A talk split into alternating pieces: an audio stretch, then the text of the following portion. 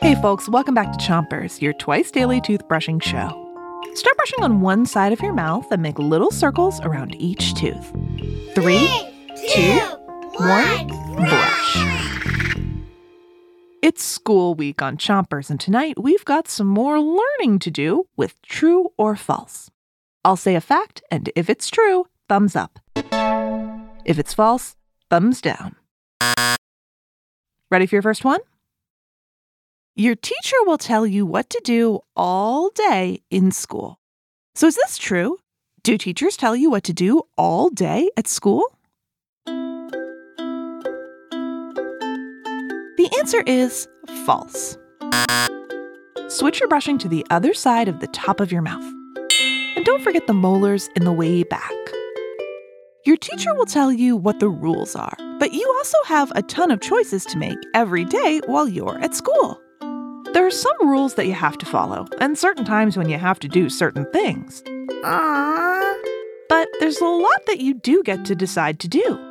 Some teachers let you decide what books to read, what to study for your projects, and especially how you spend your time at recess. Yes! Switch your brushing to the bottom of your mouth and give your tongue a brush too. Ready for your next true or false? At the end of the school day, everyone goes straight home. So, is this true or false? Does everyone go home as soon as school ends? The answer is false. Lots of kids stay after school for after school activities. I'll tell you more after you switch your brushing to the other side of the bottom of your mouth. And keep on brushing. Depending on where they are, schools have all kinds of different clubs, sports teams, or games that you can join after school. Some schools have choir,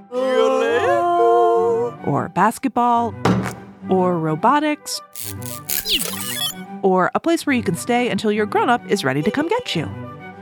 After school stuff can be a really great way to make new friends outside of your class.